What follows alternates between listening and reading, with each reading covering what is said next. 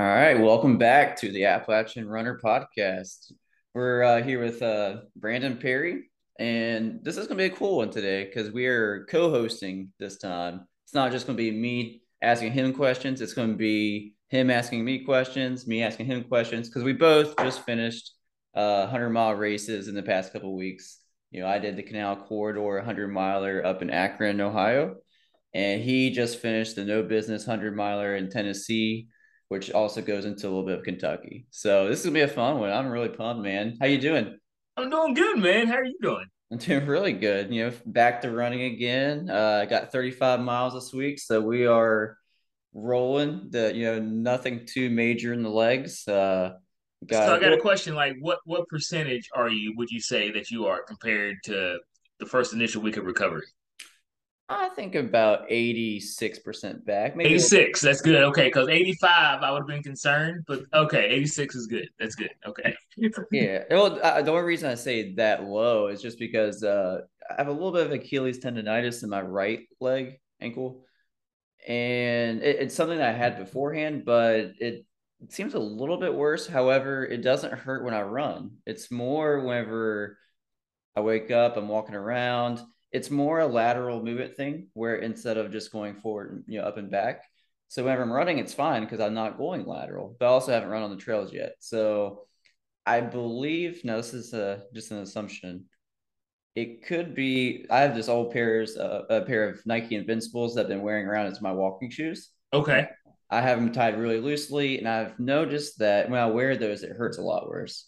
If I tighten my shoes or you just wear a different pair of shoes, yeah, feels better.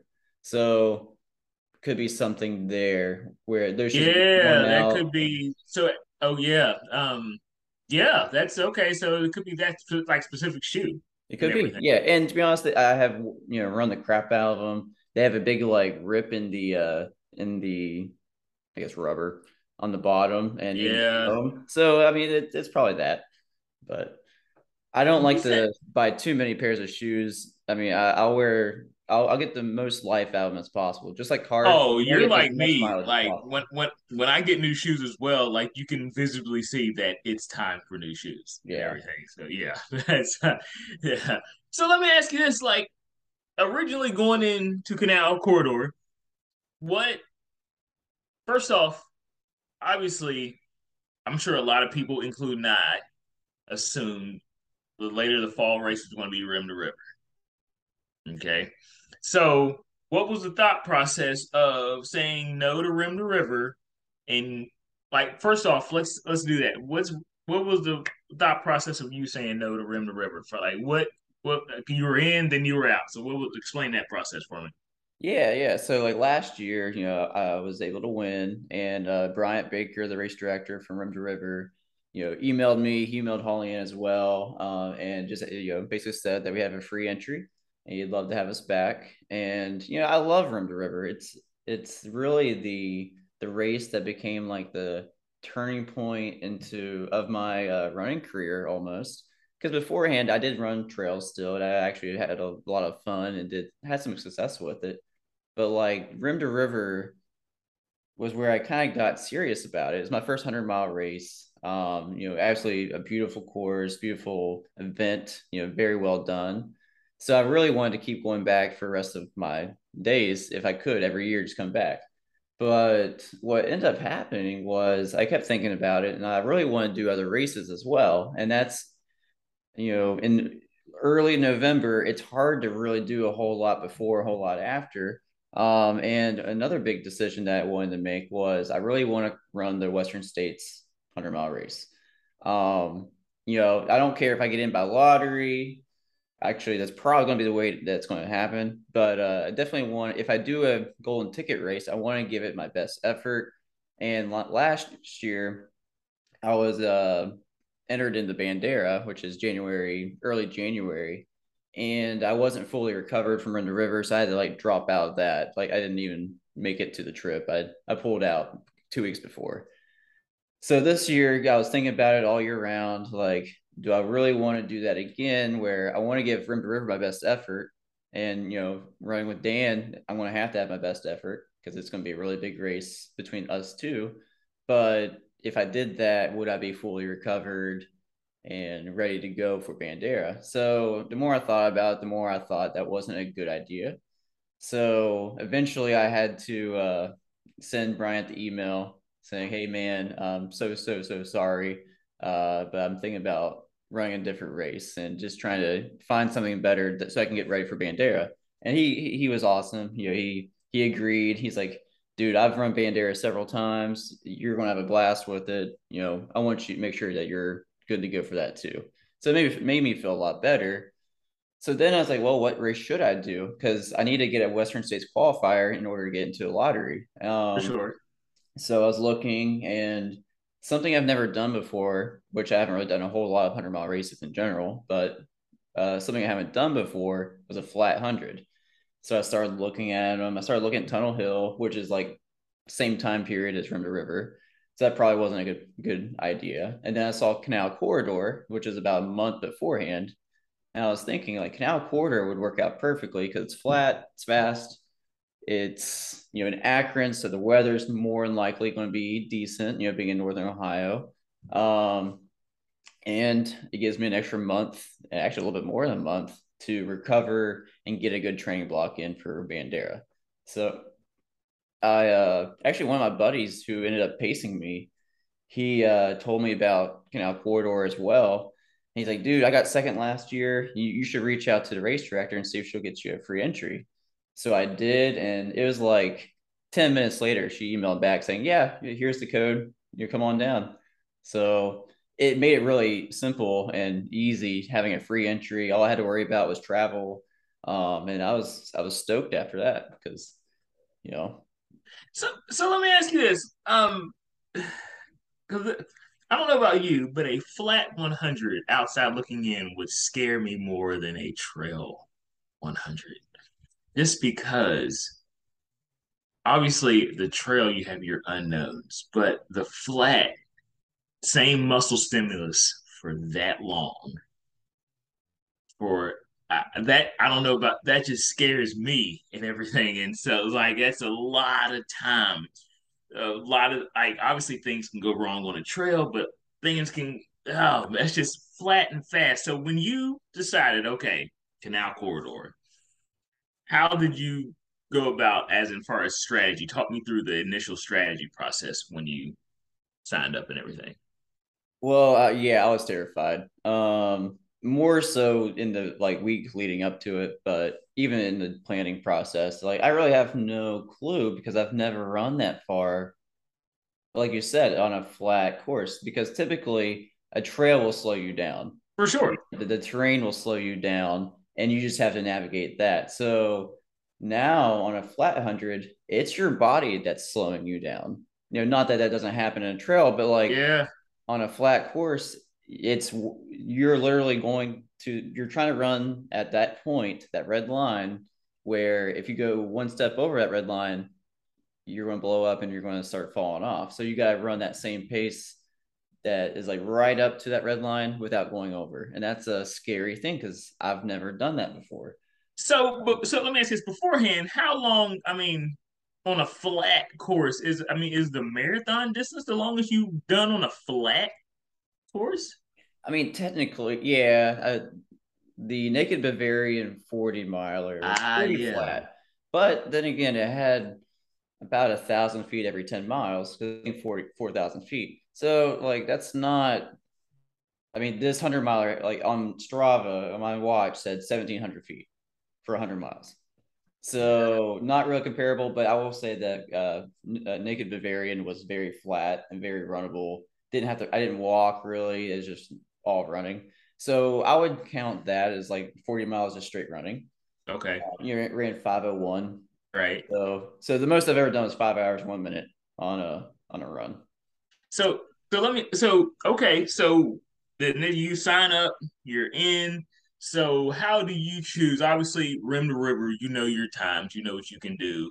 And so with a, any other mountain type of trail you you could kind of generalize what type of time you're looking to go in. So with this one new territory how do you choose or how do you pick like okay i'm shooting for this time? How what goes into that for you See, that's also a scary thing because I didn't know. I mean, I want to say that like I had planned to just run 720s to 730s until I couldn't anymore. And that's really the strategy I had going into it. But that's terrifying. And to be honest, when you start looking at what that pace means, it kind of freaks you out because you start looking at the ultra running magazine list and you're like, oh shoot, that would be the number one time in the country right now. That's Camille Herron's time. That's Arlen Glick's time. That's a scary thing. Like I don't feel like I'm on that level, and I, I'm not. So it was just one of those things where I'm like, well, this is my goal. My goal is to break 13 hours. Ideally, in a perfect world, I'd like to run around 12:45. Okay. And I didn't really tell many people that. I, I, if anybody asked, it would be around 13 hours. Yeah, that's safe. I mean, it's still very, very fast in my opinion but it's not like, yeah, I'm going to just go out and beat Camille Herron's number one time. Because that's well, I, I, guess 13 hours allows to like obviously initial normal people. when I say normal people, Caleb, I mean as in 60, 70, 80, 90 miles. Naturally, there's a slowdown yeah. and everything like that. And so it, I, I guess the, in your head, the 13 hours allows like, all right, obviously you can say a five to 10 percent slow down, I guess, at some points, which you could still get that under 13, but it'd probably been a stretch yeah. and everything. So yeah, I get it. Okay. Yeah. So yeah, so that was the plan, and it's funny because that's exactly what happened. I mean, we we literally, I, I tried to go out. I mean, when I oh, oh, oh, hold on a second, hold on a second, hold on a second. Okay, so you do that. So how the pacing? So how does that like? How I want to know your pacers. I want to know how you got your pacers. Okay. I want to know all that. Okay, yeah. So for crew. So my dad, he has really wanted to crew me, but yet every single race that I do, he usually signs up for it. Right. And so Rim to River, you know, he wasn't in for like for the longest time, and then he signed up very late. Um, same thing with Holly and you know, Holly has been wanting to pace and crew me for a while now, but like literally every single run we do, we do it together. Like she's running as well. So I knew that they weren't planning on running this course or this race. So I asked, and actually my dad, he, he asked to be my crew chief before we even like, you know, made the decision yet. Right. So already I had a crew chief already, had mom who was ready to roll too. Um, so then I asked uh, Holly Ann Swan to be one of my pacers. And, uh, you know, with her doing the marathon, the Columbus marathon the week later, you know, I was like, I probably should make her just do like a really short, uh, yeah. you know, run. So I pushed her to the end because I knew if anybody could get me to run hard or to push through something at the very end of race, or even just to get me out from walking, it's going to be her because we just we have been you know best friends for a long time. She knows when I'm feeling rough. She I know what she's like when she's feeling rough. So we, we're on the same wavelength on a lot of things like that. And I think uh, you know definitely looking back on it, it was a perfect decision. So had one uh, pacer checked off then I went back and I'm like, okay, who who's in the area of Ohio that wouldn't mind maybe spending some time, right, and help me out. So, flashback to the Trails Collective uh, uh, live show that they did after Western States. Okay, it was Arlen Glick, Marianne Hogan, and Ellie Pell, and they were just talking and me being me, I'm definitely Arlen Glick, Arlen Darlin. You know, I'm a big fan. So sure. I was I was very active on the uh, comment section, and he they made a point to like at, like ask one of the questions that I asked, and he he made a comment. Arlen Glick made a comment saying, "Dude, Caleb, I would love to pace you for Mohican one day." I'm like, "Oh, that's cool." You know, I never really considered Mohican, um, but if I ever do, I'll ask Arlen. So whenever I decided to run Canal, I'm like looking to see how far he is from that race, and he's literally like 30 minutes. So I just on Strava reached out to him, asked what he was doing on October 8th, and he literally responded with, Well, hopefully I'm pacing you at Canal Corridor. Oh, that's gold. That's oh, gold yeah. right there. Heart lit up, you know, I was screaming internally. It was it was amazing. So I he gave me his contact info and we you know, kept in contact. I was like, "Are you sure you still want to do it?" And he's like, "Yeah, I'm, I'm down. I'm already there. I'm there." So I had Arlen Glick in the pocket, and that's a pretty good person to have in pocket. So, so, so let me ask you this: Arlen Glick is on your on the squad now. Does that increase the pressure at all? Yes. Definitely. Okay. Okay. Definitely does. And that's well, part of the reason why I had him be one of my first pacers was for that reason. I wanted to make sure I was looking pretty good when I was running with Arlen. Gotcha. Or, or feeling pretty good. Yeah, yeah, yeah. So you know, I had him there. And, and to be honest, I just I needed people that wanted to talk or who I thought would want to talk. And I figured Arlen would be a great person because he has so many great stories about all the races he's run. He's run this race before, so he's won it. He has a course record on it. So I'm like, okay, this guy's gonna be perfect. So he can just talk and get my mind off of like falling off and stuff. So then I was looking for one more pacer, and I had run a 50k race back in May uh, up in Athens, Ohio. And my main competition that day was a guy named Jeremy Pope. Okay. And he had had a Ridge Runner uh, interview, so I watched that. You know, I definitely did my job stalking him to see what kind of athlete he was. I knew he was pretty good. So we race. Uh, we ran together for like the first like two or three miles, and then it was super muddy, but I was able to get make a break and okay. uh, gap him pretty good. For sure. So, yeah, the whole day I was afraid that he's going to come back on me, but you know, he ended up running about I think 12 minutes behind. So pretty good still. Um, so I reached out to him because he's from Wooster, Ohio, which is not terribly far, you know, about an hour from the course. Yeah. And he was down because he had gotten second last year at the same race. So I knew he would know the course pretty well. He had been in the area, and I was just thankful he was willing to do it. And so now I had my all star like dream team. You got mom, dad on the crew. You have Arlen Glick. You have Holly Ann. You have this is uh, Caleb. It, was the, the Monstars of Pacers. That's what I'm was. saying. That like from now on, like there's a certain bar now. Like it's just like you got this level of pacing now. like that's uh that's that's well, tough, man. That's tough. Well, you know what? Every single hundred mile race I've done, I felt like I've had the best pacers and crew. You know, okay.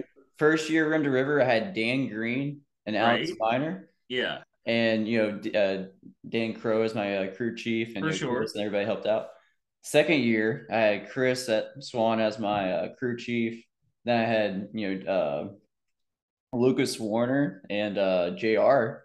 Oyster on my team. And those are two awesome guys as well. I forgot all about that combo. Yeah. So I'm like, I do a really good job of picking the right people, I think. And uh, I'm just blessed that I have a lot of really good friends that I was about to say, well, you're that shows that the person you are because all these people want to pace you. They know you as the person and then you as the athlete. So that's another thing too. That shows a lot about you as well. So I just want to put that in there keep going. So yeah.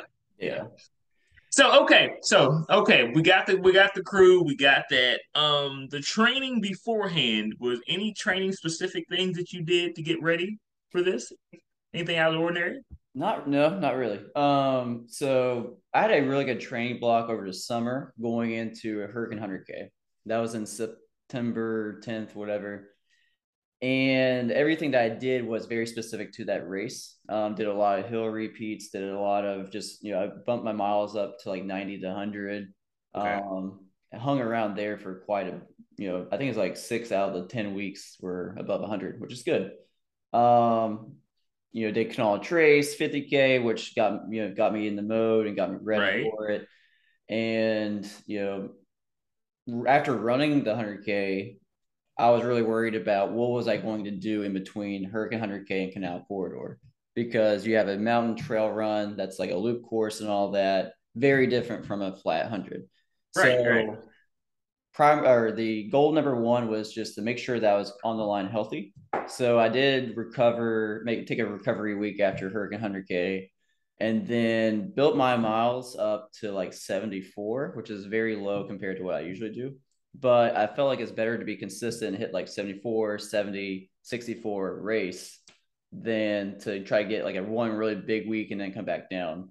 So that's what I did. I I ran those miles. Uh, it's like 74, 70, 64, and then the week of the race. And I felt like that was a good thing to do. I didn't run any workouts really, except for like maybe one with Holly Ann, just pacing her through one of her workouts. So nothing terribly specific to the race, but it's just getting the mileage in. you know, I got two 18 mile long runs in, which is a little bit low. But once again, as I really my legs didn't feel ready for a big long run, like a right. 25 to 30. Could have done it and been fine? Probably. It probably would have helped. But you know, I was more concerned about being on the line healthy than. But say, and you and you had like over the summer, like you went from Highlands, you went from uh obviously Canal Trace.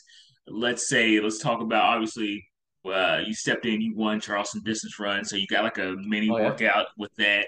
Um, Hurricane 100K. So your base the last few months has been solid. It was very good. Yeah, the base was good, and the races were like the major workouts. Which, right? I mean, they're races, but I got a lot of good, uh, you know, threshold work slash for sure know, max work with those races, which is perfect. That's what I wanted.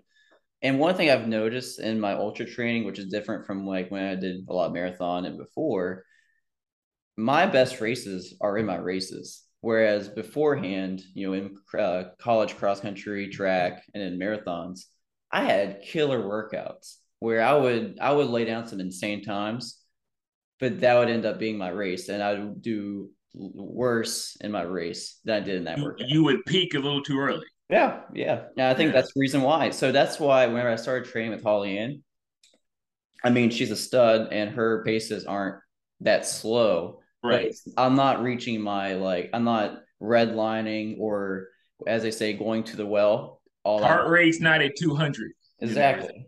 so I, I think that's going that's been the key to some of my success is that I make sure that my races are on race day. And I think that's something a lot of people can learn from, especially if I can try to get my college guys and girls to do it, which they have been doing really well with it. Right. Uh, I think that's the key to, for longevity reasons too. You know, a lot of people get discouraged whenever the races aren't reflecting, you know, how fit they are. So that's when I used to as well, definitely in high school. But college and you know, post college, I've kind of matured and grown from that, which is really cool. I would say, do you think that comes just with maturity? I think so. Maturity, experience, and then just seeing it work. I think that's the main thing. Because you know, it's easy to buy in if you're like you're crushing workouts and then the races reflect those mm-hmm. workouts. You're like, oh, for sure. I, you know, this is a blanket one, but like if you're able to run like 10 by 400 under 60 seconds for each 400, you're like, well, I could probably break, you know, four in the mile. But then right. it doesn't always happen like that especially races because races aren't time trials. Races, you're trying to beat the other people, not necessarily to run the fastest time. And I, I always think like what races bring out that you can't simulate in regular training is the nerves factor. Oh, the nerves. Well, everything in training is definitely uh, what's the word? Controlled. I mean, right, right, right. If you go outside and it's too hot, you can just push the workout back into later in the evening or the next morning. Bam, you're fixed. You yeah. can't push the race back. I mean, you can, but you're not. You're going to be the only one doing it. So if, if, the race is on that Saturday, the race is on that Saturday. You got to let's go. Yeah, yeah, yeah.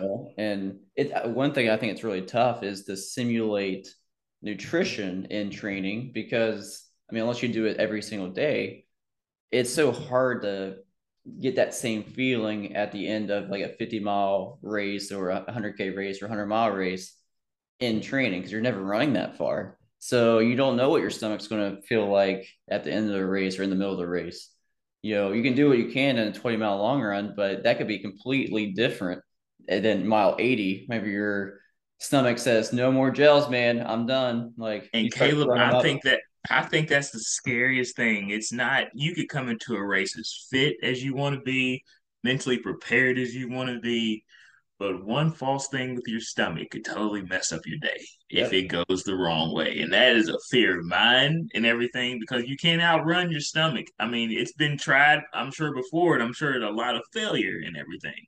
so let me talk. Okay, so we get week of talk me through the morning, let's say Friday, Saturday, talk me through the morning of in the first part of the race.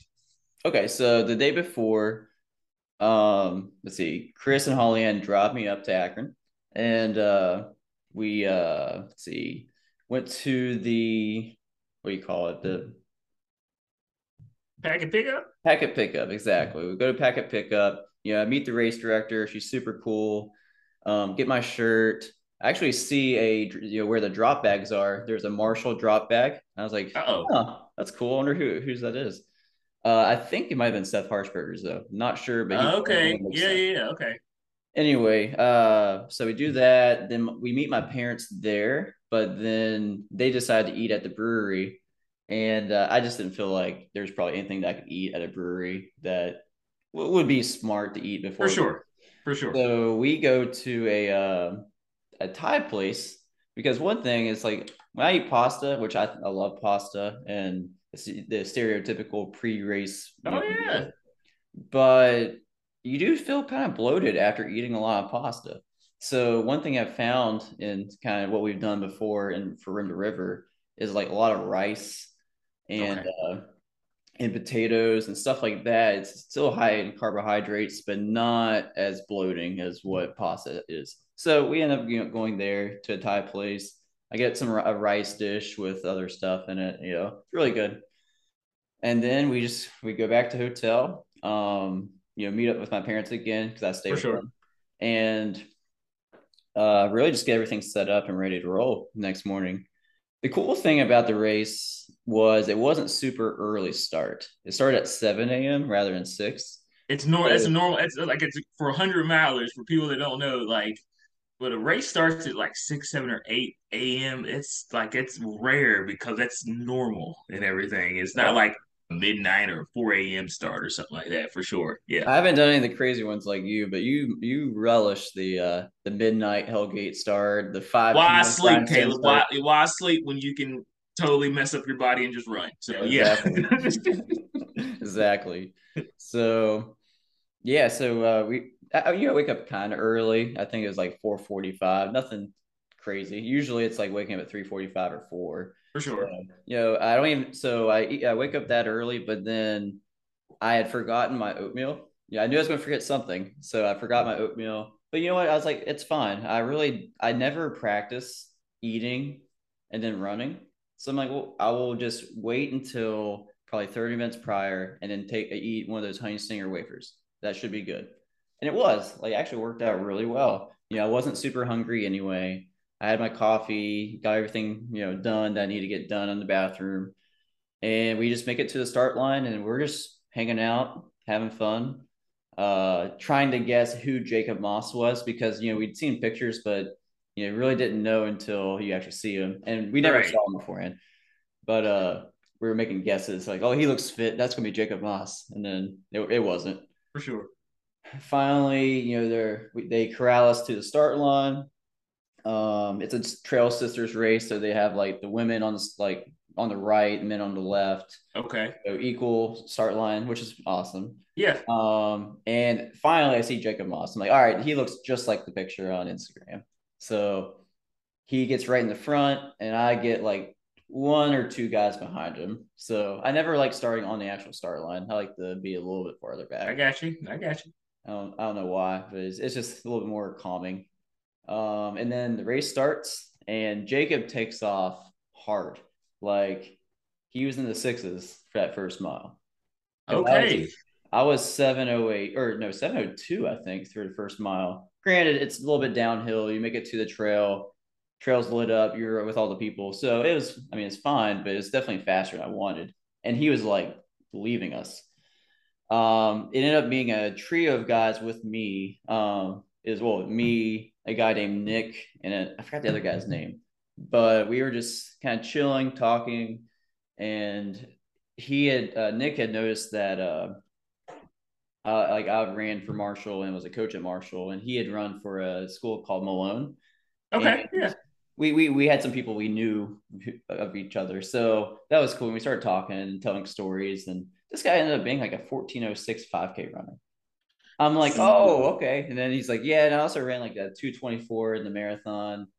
And that might not even be his PR because that was just at Columbus. He didn't tell me if you ran faster or not. So I'm like, okay, uh, that's cool. And then the other guy, he had he told us a little bit later that he had just DNF'd a 200 mile race in Ohio the week before. And I'm like, I am running with some crazy dudes right now, man. If this guy ran 130 miles last like last Saturday, and then this guy's a 224, 1406 guy. All right. But the main thing was we were just calm, we were just talking. So those miles just zipped on by. And uh, soon we made it to the first aid station where our crew were at. And okay, I thought, well, first off, the most athletic thing I've ever done in my life was caught on film, where I like threw my water bottle to my dad, and then I he like it back, and I caught like it was the greatest thing. Um, and you know we were just rolling. Uh, I definitely dialed in, taking the gels, drinking as much as I could. I uh, I was using primarily the Science in Sport, um, let's see, electrolyte drink and the gels. So I had two gels in every water bottle that I had, and then the drink itself had like 160 calories, I think. Um, 36 grams of carbohydrates, I believe. Okay, that's a good. So, okay, that's a good. That's good. Yeah, yeah. And one thing, like I tried the the SiS beta gel or beta fuel at Hurricane and at Canal Trace, and it just made me feel really bloated and really full, and I was able, unable to really keep it going. And that has like 340 calories in it and like 80 grams of carbohydrates. So I was thinking if I had something just a little bit less, you know, maybe like half of that, that might work out better. And if I needed to, I, was, I had a water bottle just for water, had a water bottle with that SiS electrolyte drink, and then I had another one with the Maurtens, which was the 340. So I only had two packets of the Maurtens just because it's so expensive. Um, so that was I was going to use that later on the race. I was going to primarily use just water or the SiS electrolytes. And you know, the rest of the southern portion of the course was just us talking. Eventually, that third guy who did the 200, 200 mile race, he had dropped. So it was me and Nick running with each other, telling stories. Uh, every now and then, like we were drinking so much and not sweating very much, we would have to peel off and pee like, uh, yeah. every 30 minutes. But I don't know about you, but I take that as a good sign. It was like, a good sign. yeah it was good because I knew I was hydrated. I was doing what I needed to do. But I mean, we would leave each other every time. And it's so hard not to try to come back too fast and try to catch the guy. Right. And we both were struggling with that because we're like, oh, that was a little too quick. Whenever we got back to, you know, whichever was ahead. So are you both two and three right now? Yeah, we were two and three. And we knew that we were pretty okay. far back because we couldn't even see Jacob at that point. Um, and okay. Nick, he was a marathoner. He's a track runner. He wanted to go after him early. I'm like, Nick, this is a hundred mile race, man. If he keeps that up, he's going to run like a world record or something really, really, really fast. So we'll just be a part of something cool. But if he blows up, then that's our opportunity to make it. For sure. I felt so wise, you know, saying that and believe and actually believing it. Yeah. But yeah, it was really hard not to go after him too. So you know, we kind of just try to keep it in check as much as we could. But another thing about peeing though, it seemed like it t- it would take forever. Like I would be peeing for like 30 straight seconds or 40 straight seconds. I'm like, if I lose this race because I'm peeing so much for this long, but like this is it's a good sign because, because this is what my body needs to be doing, but I wish it would hurry up. Yeah. It's like I wish I could just like press a button and just, you know, but no. Uh for sure. Yes. So eventually we get down to the turnaround point at mile, I think 23, somewhere around there. Okay. And, you know, beforehand we had passed Jacob, so we knew we were pretty close yeah. to the station. But it did seem like it was a lot longer than we thought because he was about six minutes ahead at that point. Okay. So almost a mile. And we don't stop. We just trade our water balls and everything. And then on the way back up, I could tell that Nick's uh, voice, you know, he, he wasn't talking as much and he was getting a little bit quieter with some of the stuff he was saying. So I'm like trying to force some of these uh, stories and I'm telling stories, trying to make him laugh. And I could just tell he was digressing a little bit more each mile. I was like, oh no, it's too early for this. You know, we're like mile 30, 34. Oh, yeah, you're less than a tell. third into it. Yeah. Yeah, I could just tell. So at mile 35, there's an aid station. I kind of blow through it, get my you know water bottle switched, and uh, he goes to his wife, and I hear him say, she asks how he's feeling. He's like, not good.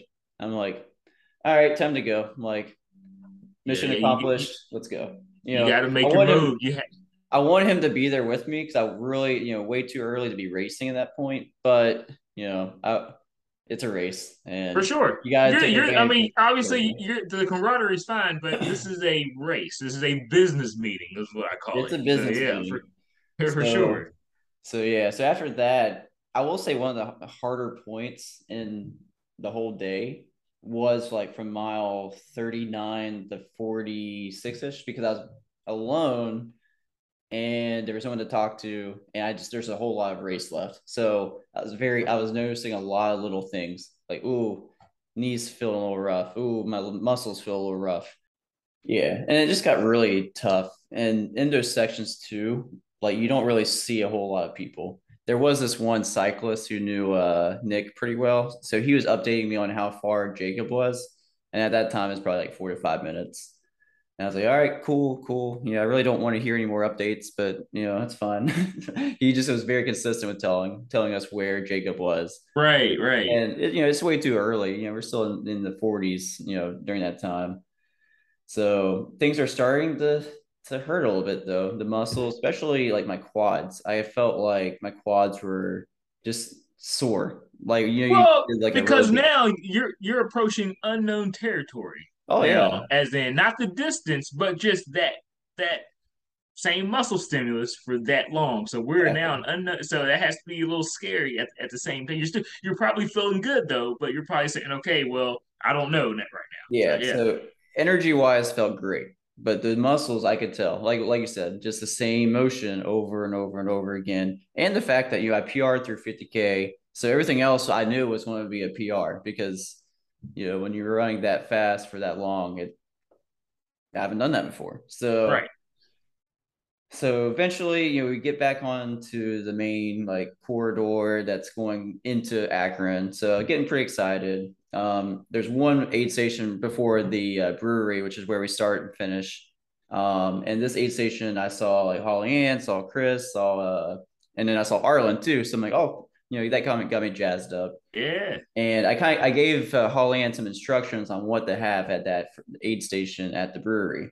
You know, I wanted to have potatoes. I wanted the sh- uh, shoes, like the shoes that I brought, just in case I wanted to switch. Because also I was wearing next percents. Um, okay. Definitely went back and forth on whether I should wear them or not. Because I do know that they put a lot of stress on the hamstring. Oh yeah. And I'm like, should I wear something like a more normal trainer because it's a long day, it's 100 miles. But everybody that I kept asking were like, dude, send it. Just just send it. you're all in. So if you're going to go all in, you know, make sure you're wearing the fastest shoes. Yeah. So I ended up doing that. Um, so I get to the brewery, and fortunately, they uh Arlen had known where to go because like the technical aid station with all the drawbacks and stuff, it's a little bit farther up, like closer to the finish line. But if you want to just stay on the trail, which is where they met me, I didn't have to get off the trail at all. I just kind of veered off and then went back on with our. Right. Yeah, I, it would have added some minutes if I would have gone all the way up to the start finish line. And uh, fast forward, we'll come back, but that might have played a role here later on. But uh, let's uh, keep going. It might have. yeah. So before this time, I had not stopped at any of the aid stations. So I stopped, and I'm very conscious that I'm losing time, but I needed to stop. I, mean, I needed to assess whether I needed to change shoes or not. I needed to eat some real food. Um, and so I like I think I did get out of there pretty quickly, but it took about 90 seconds to two minutes. And the good thing about the whole day was the longest I took was about two minutes at every aid station. So perfect. It's getting better. You know, it's not perfect, but we're getting better because grand total of the day, I think I had 14 minutes of dead time. That's for 100 miles. It's pretty good, but it could be you better. Ask for a better. You can't. You can't ask for a better. Any wardrobe changes or anything? Uh, not yet. I took off. So I had a rabbit. Um, what's it called? Like a tank top, and I had a, a long sleeve over top of that. So I, I, I wanted to take off the long sleeve, but I was worried that I would get sunburned. And you know what? I'm glad I thought of that because I what worse thing to happen than to get super sunburned and then be miserable for the next you know two or three days. For so sure. What I, a way! what a way to celebrate whatever happened off of a sunburn. So yeah, exactly. for sure.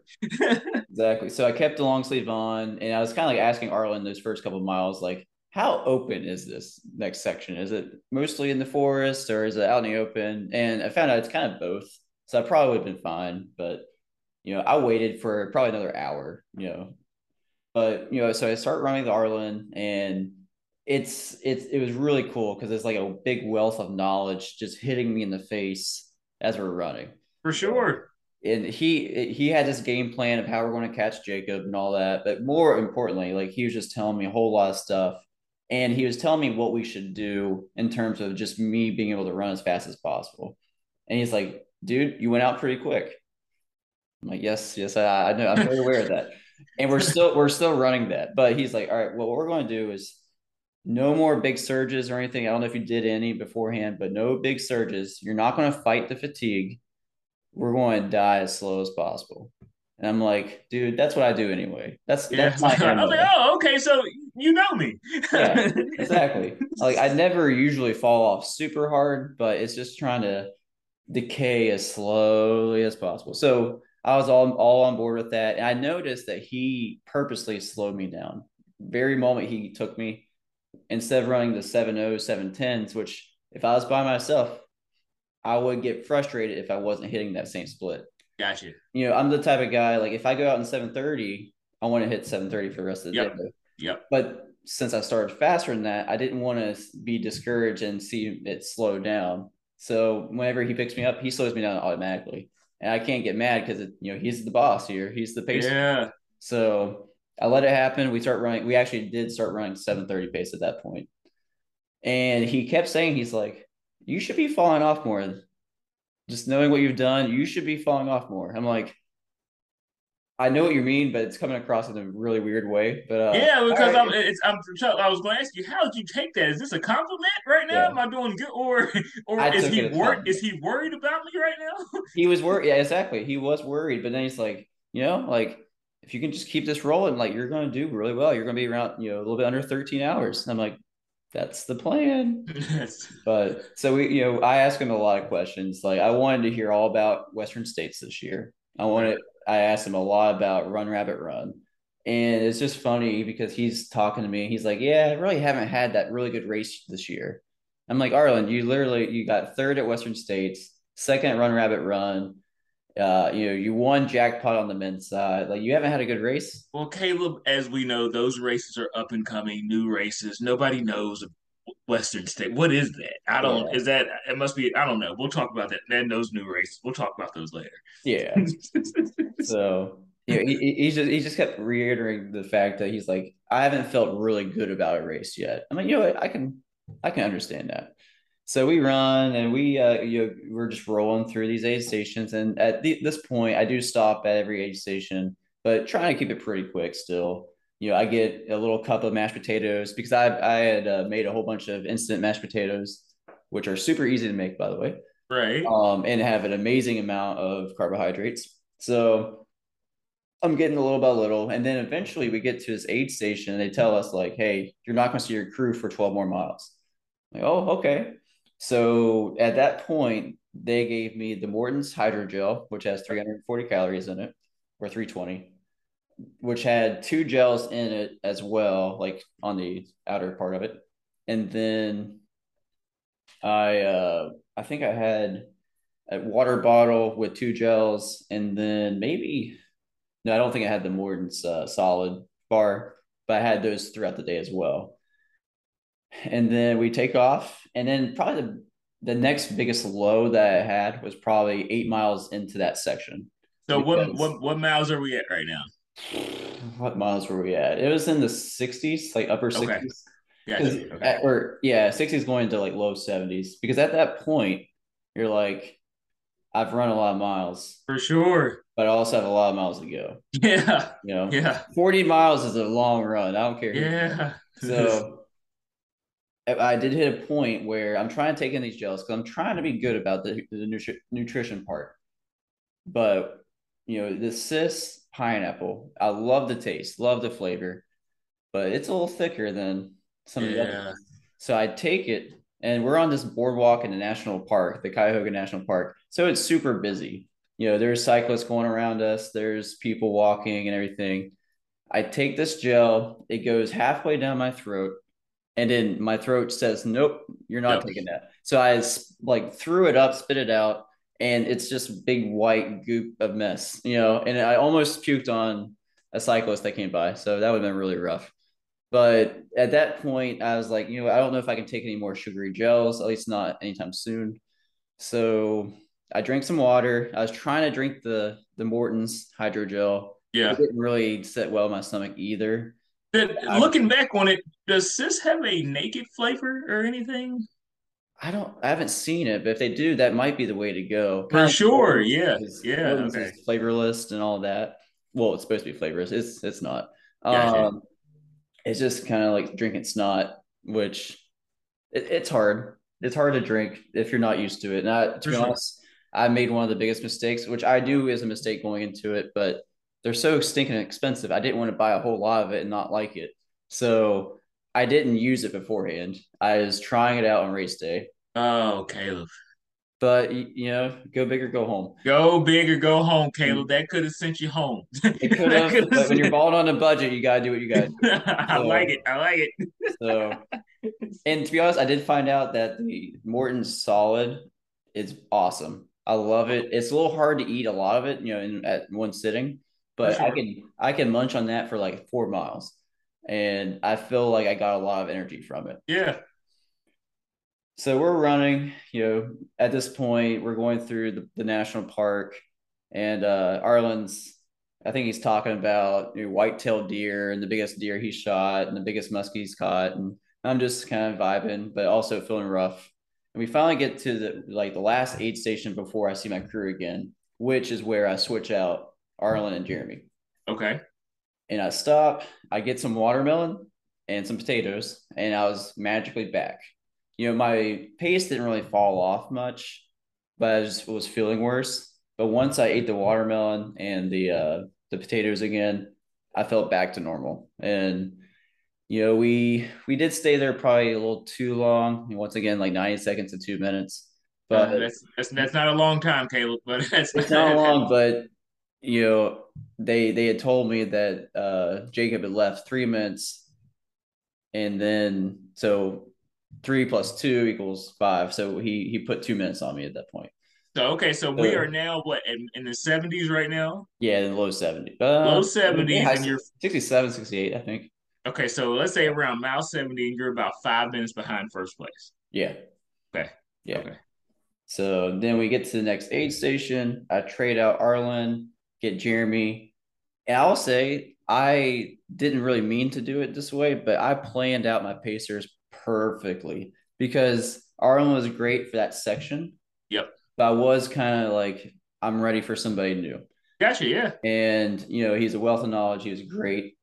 But I was ready to talk to Jeremy, and Jeremy was perfect for that section because we literally just we it wasn't all about the race itself. It wasn't about catching Jacob. I was able to take my mind and just learn more about Jacob and or not Jacob, uh Jeremy. Yeah.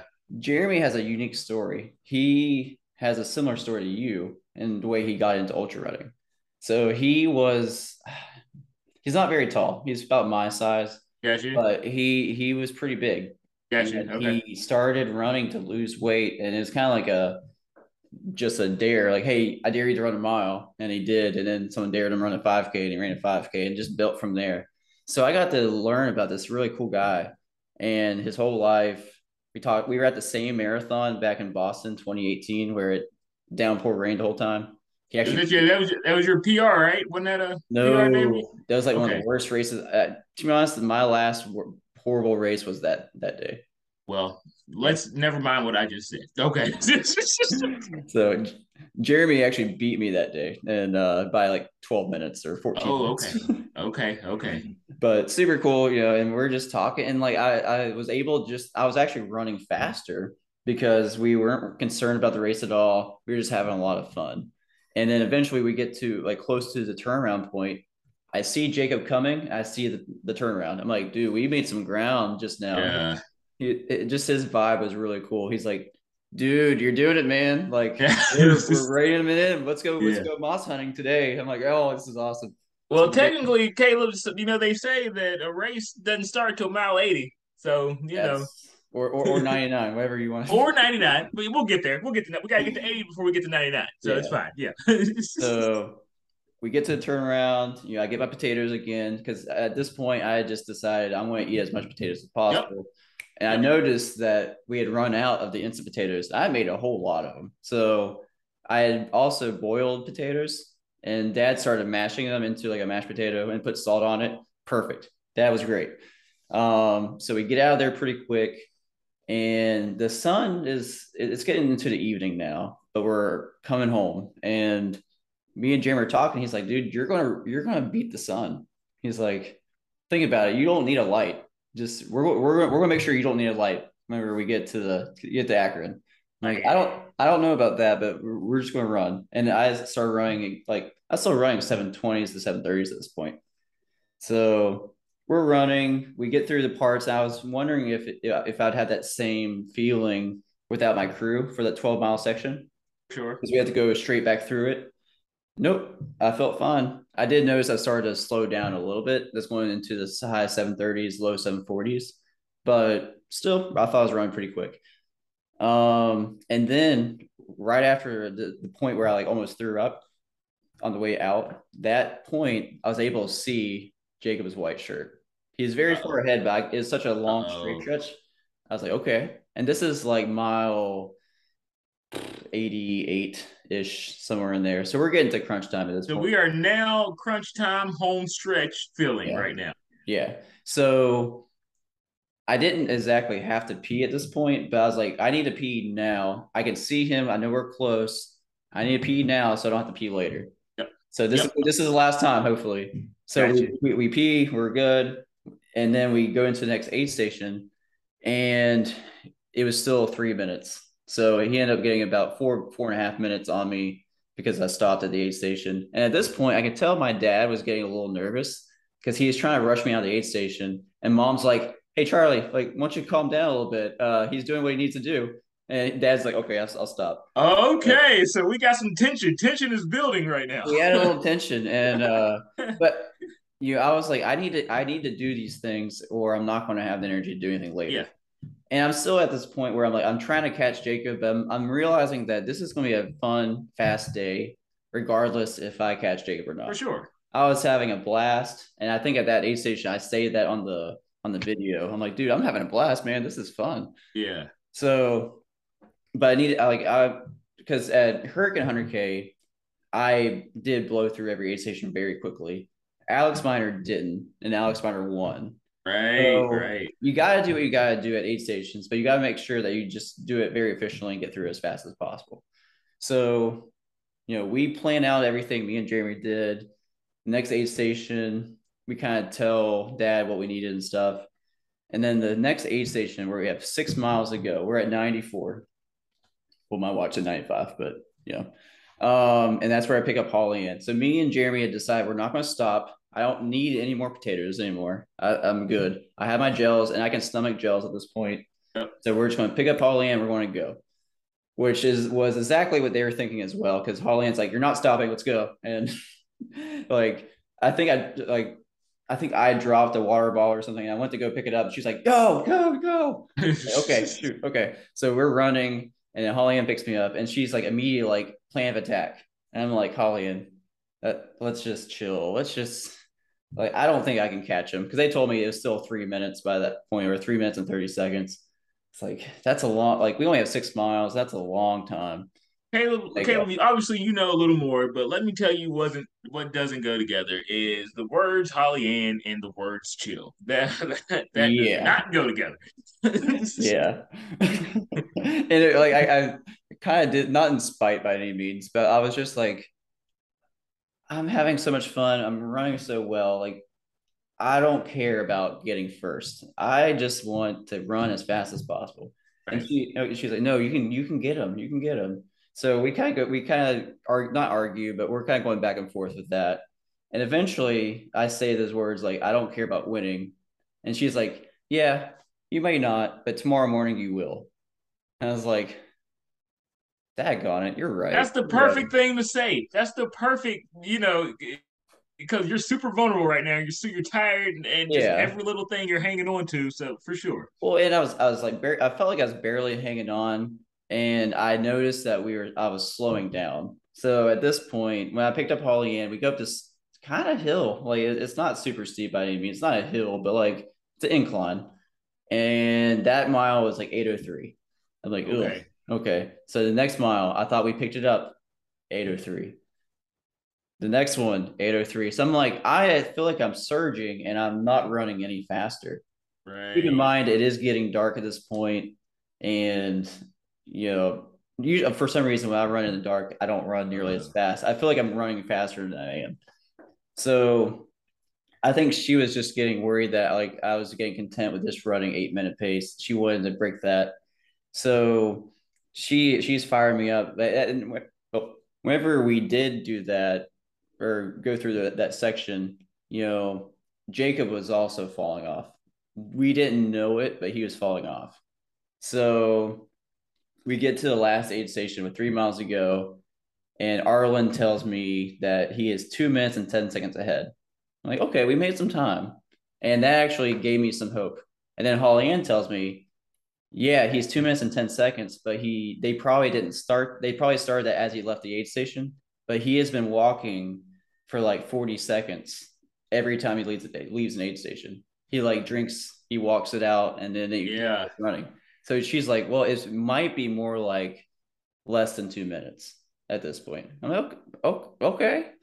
So if you look at my Strava, you'll notice I ran like a 740 the next mile. Yes, for sure, for sure. It was 750. It was faster. Yep. So we're, you know, I'm starting to feel it. I'm like, okay, we this might be able to happen, but I really didn't know.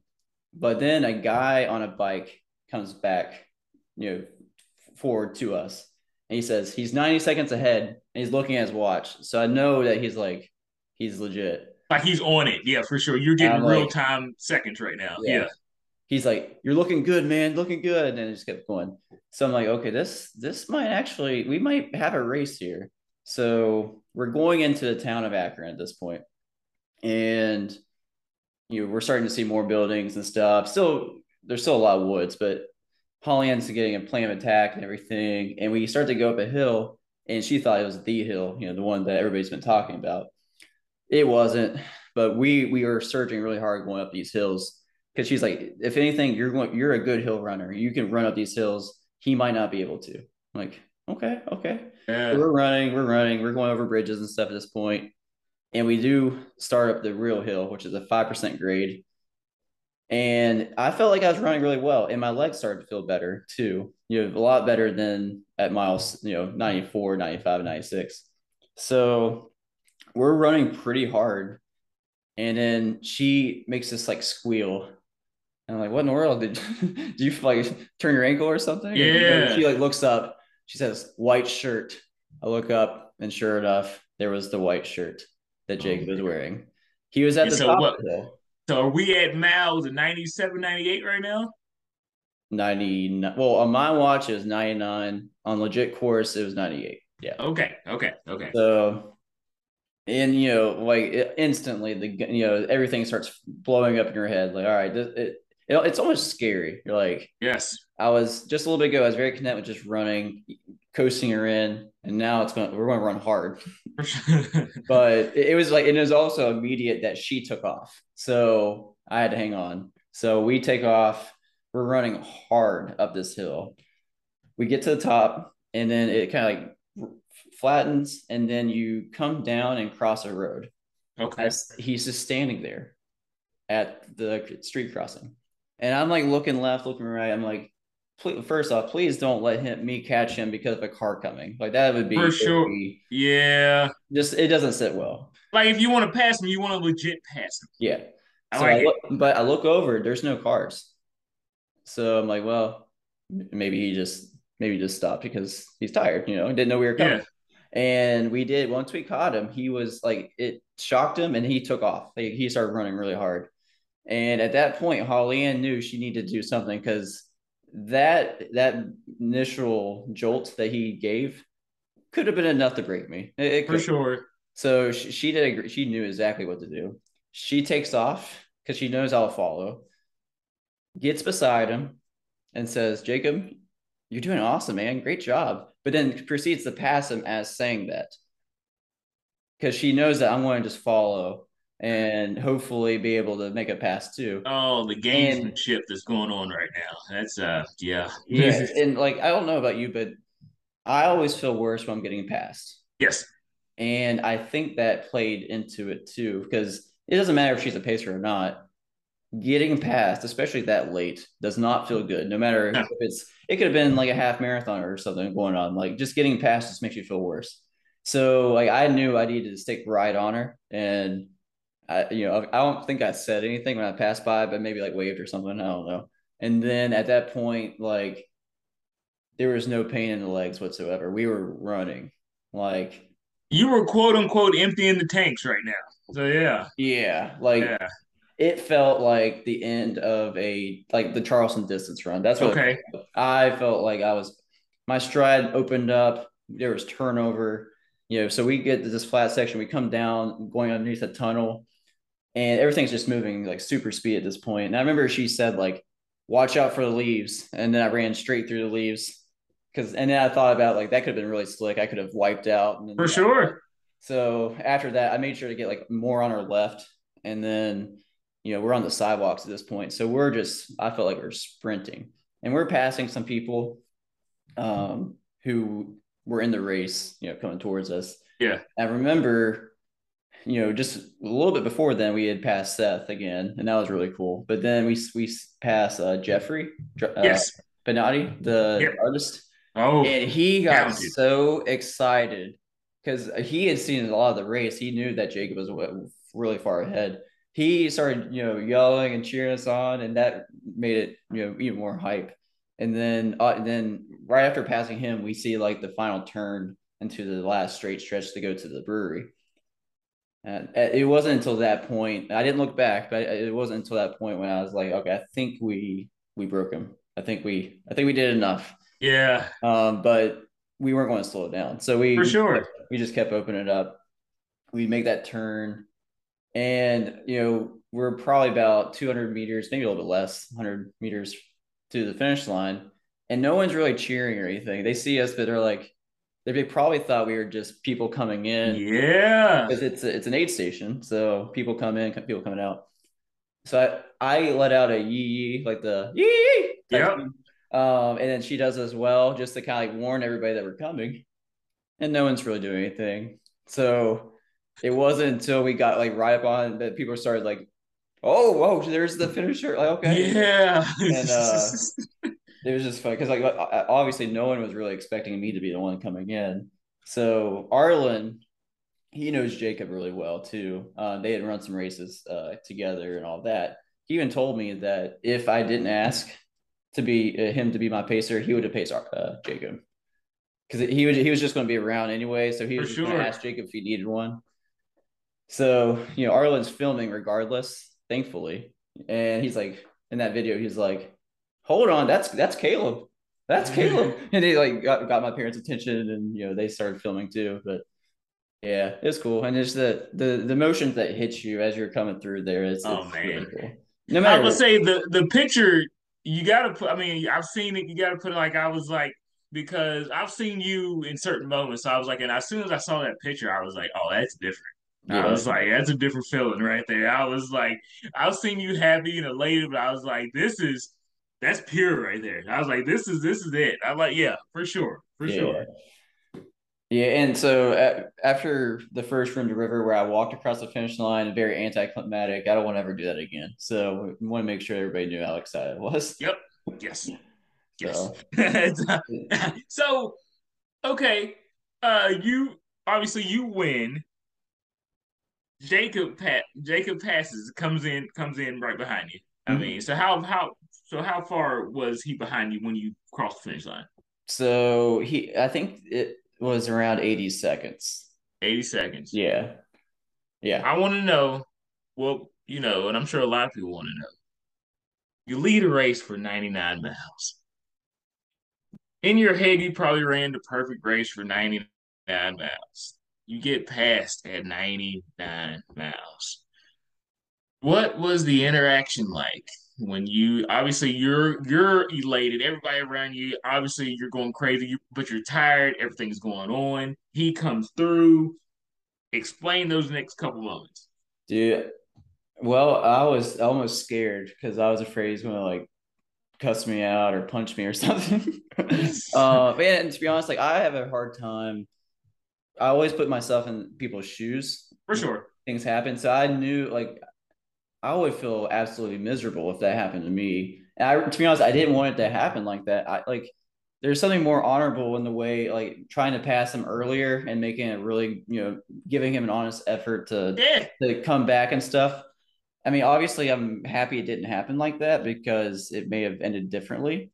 For sure. But like, it's just like a, it's like an honor thing, and I felt really bad that I, I passed him the last you know mile. It's funny those uh, emotions because you're feeling bad at the same time. You know what you just did. Yeah, yeah, and like you know, it, it's one of those things where I knew he would he wouldn't be upset about it. Yeah. Like it was an honest race, and like hey, somebody drops a 624 on you, like, and you don't have anything left, you don't have anything left. Like, That's, so yeah. I, you know, I like, I was like crying when I talked to him initially. There's a picture of it. I look horrible, but, uh, I was just like, I'm so sorry, man. And he's like, shut up, man. Like, that was a great race. And, and after that, we were cool. We took a lot of pictures together and, you know, I hope to follow him for his rest of his career because for sure he's doing awesome things.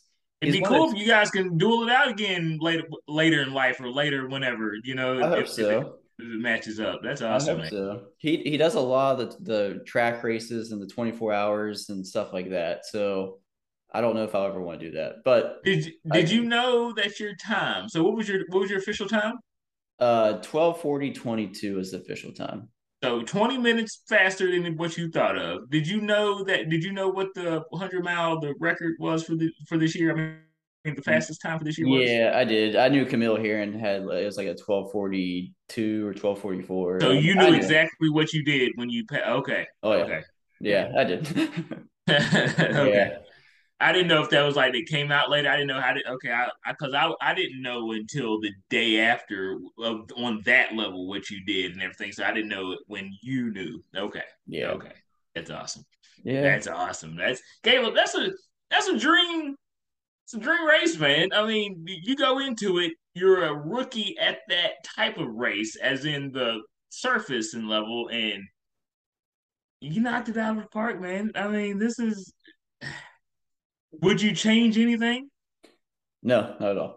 right. Okay. Not yeah. at all. That's perfect pacers, perfect shoes. Like so the next couple weeks, what's been what's uh so you said the quads are still hurting right now. What's uh the quads are fine. The recovery though. process a little bit for me. So originally, you know, obviously the next day or two really rough, especially yeah. driving back. It's rough, but uh, it was mostly the the quads and hamstrings were super super sore and tight. Um, but that just I so I was very tempted to try to run. I, I didn't run for like a week, which is good.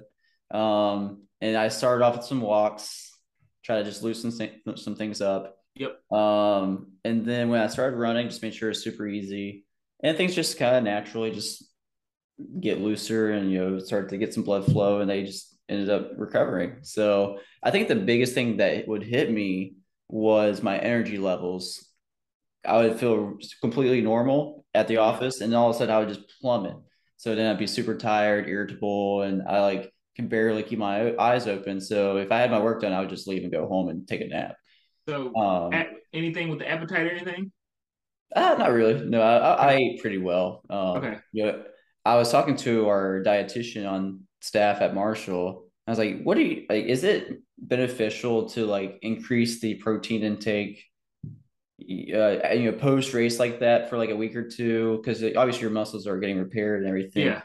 Um, and she's like, not really. As long as you like, just make sure you get a lot of carbohydrates because you definitely depleted all that. So it's probably more important to replenish the carbohydrate stores and get the normal amount of protein. Like, yeah, you can elevate it, but you don't need to eat like steaks every day. Like, well, I guess like because I mean, obviously she knows, but it's like I guess your body you only can take in so much protein. Yeah, exactly. You, what you can't take in just gets flushed out. So for sure, yeah. You know, it's mute at that point. Gotcha, gotcha.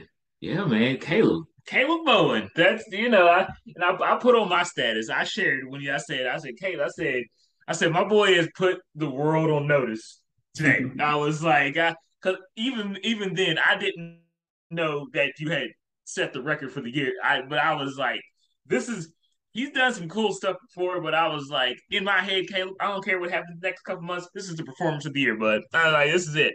This is it. I know you won't say it, but I'm I'm putting it on paper, on on pu- public. I'm putting it out there. Performance of the year, and that's uh, I'm just Definitely I'm mine. proud of you, man. Like I know ton of people were proud, but I was like me personally. You know how I feel. I was like, I was just like, I, I, was I was like I'm just like a proud big brother dad just sitting there. I was just it was good. It was good stuff even from afar, man. Loved it. Loved it, man. It was good. That's been the best part about it was just coming back home and getting all the love from everybody. Like For you, sure. Uh, For sure. Dan, Dan, and Alex, man, like they were they're about to make me cry. Like every yeah. I, I, saw both of them, and it's just because, like because Kale, like good, like people want to see people who deserve it like, and when I say deserve it, as in good, like I said, I've told you who you are before, but the person who you are, the the people that know you know the work that you put into it. When good, when not just good, when spectacular stuff happens to people like that, and when it's deserved, that's when you see genuine happiness. Because it, like, it's like, yes, like I wasn't shocked. Like for me, I wasn't shocked but it was kind of like because I expect greatness from you, but when you get to see it, man, it's just like, yeah, you put it all, you put you put the pieces of the puzzle together in twelve hours and forty minutes, man. Yeah. Well, it's it's just cool because like you can have an amazing race, and then like the temperature or the course, you know, something can make it slower, so it doesn't For look sure. cool. Like there, there, it was just a perfect day. Like, yeah. you know, the temperature was a perfect 40 to 52 degrees. Like, I mean, you really couldn't ask for anything better.